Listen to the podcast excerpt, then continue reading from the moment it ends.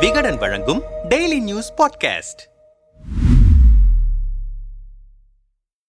ஈரோடு கிழக்கு தொகுதிக்கான இடைத்தேர்தலில் தனது சார்பாக நிறுத்தப்பட்ட வேட்பாளர் செந்தில் முருகனை வாபஸ் பெற்ற பன்னீர் இரட்டை இலைக்கு ஆதரவாக பிரச்சாரம் செய்யப்போவதாக அறிவித்தார். அதற்காக பன்னீர் தரப்பு சமர்ப்பித்த நட்சத்திர பேச்சாளர் பட்டியலை நிராகரித்து ஷாக் கொடுத்தது தேர்தல் ஆணையம். தமிழ்நாட்டில் உள்ள மொத்த கட்சியும் ஈரோடு இடைத்தேர்தலில் தீயை சுற்றி வந்த நேரத்தில் கடந்த இரண்டு வார காலமாக அரசியல் முடக்கத்தை சந்தித்தது பன்னீர் தரப்பு. இந்த நிலையில்தான் சென்னையில் உள்ள தனியார் ஹோட்டலில் தலைமை கழக நிர்வாகிகள் மாவட்ட செயலாளர் செயலாளர்கள் ஆலோசனை கூட்டம் நடைபெறும் என்று அறிவித்தார் பன்னீர். அதன்படி தனது அணியின் மாவட்ட செயலாளர்கள் கூட்டம் நடைபெற்றது. இதுகுறித்து பன்னீர் அணியின் மாவட்ட செயலாளர்கள் சிலர் நம்மிடம் பேசுகையில் ஈரோடு இடைத்தேர்தல் களம் இரட்டை இலை சின்னத்திற்கான மவுசு உள்ளிட்ட விவகாரங்கள் குறித்தும் முதலில் ஆலோசிக்கப்பட்டது. இடைத்தேர்தலில் இருந்து பின்வாங்கியது உள்ளிட்ட தற்போது நமது அணியில் நிலவும் தேக்க நிலை குறித்தும் பேசப்பட்டது. இதை சரிசெய்ய முதற்கட்டமாக பெரிய அளவிலான பொதுக்கூட்டம் நடத்த வேண்டும். குறிப்பாக தென் மாவட்டங்களில் நமது செல்வாக்கு நாளுக்கு நாள் குறைந்து வருகிறது. இதே நிலை நீடித்தால் எல்லாம் கைவிட்டு போய்விடும். தர்மயுத்த காலகட்டத்தில் நாம் செய்த மாசான விஷயங்களை மீண்டும் செய்ய வேண்டும். இடைத்தேர்தலில் ஆளும் திமுக பணத்தை தண்ணீர் போல செலவு செய்கிறது. அதை எடப்பாடியால் நிச்சயம் எதிர்கொள்ள முடியாது. மிகப்பெரிய தோல்வியை சந்திப்பார். அப்போது நமது பக்கம் பலமாக இருந்தால்தான் எடப்பாடி மீது அதிருப்தியில் இருக்கும் நிர்வாகிகள் நமது பக்கம் வருவார்கள் என்று கூட்டத்தில் பேசிய எல்லா நிர்வாகிகளும் ஓபிஎஸ்க்கு கோரிக்கை வைத்தோம். அப்படித்தான் விரைவில் அனைத்து மாவட்ட ஒன்று ஒன்றிய நகர பேரூர் பகுதி வட்டம் கிளை அளவுகளில் நிர்வாகிகள் நியமனம் செய்ய வேண்டும் என தீர்மானிக்கப்பட்டது. இதுகுறித்து தனித்தனி குழுவாகவும் நாங்கள் ஆலோசித்தோம். அதேபோல எம்ஜிஆர் பிறந்தநாள் விழா அம்மா பிறந்தநாள் விழா கட்சியின் பொன்விழா என முப்பெரும் விழா மார்ச் மாதம் நடத்தப்படும் என தீர்மானிக்கப்பட்டது. அதன்படி திருச்சியில் பொதுக்கூட்டம் நடத்த அதிக வாய்ப்பு இருக்கிறது. ஏற்கனவே இரண்டாயிரத்தி பத்தொன்பது உள்ளாட்சி தேர்தல் தோல்வி இரண்டாயிரத்தி இருபத்தி ஒன்று சட்டமன்ற தேர்தல் தோல்வி இரண்டாயிரத்தி இருபத்தி இரண்டு நகர்ப்புற உள்ளாட்சி தேர்தல் தோல்வி என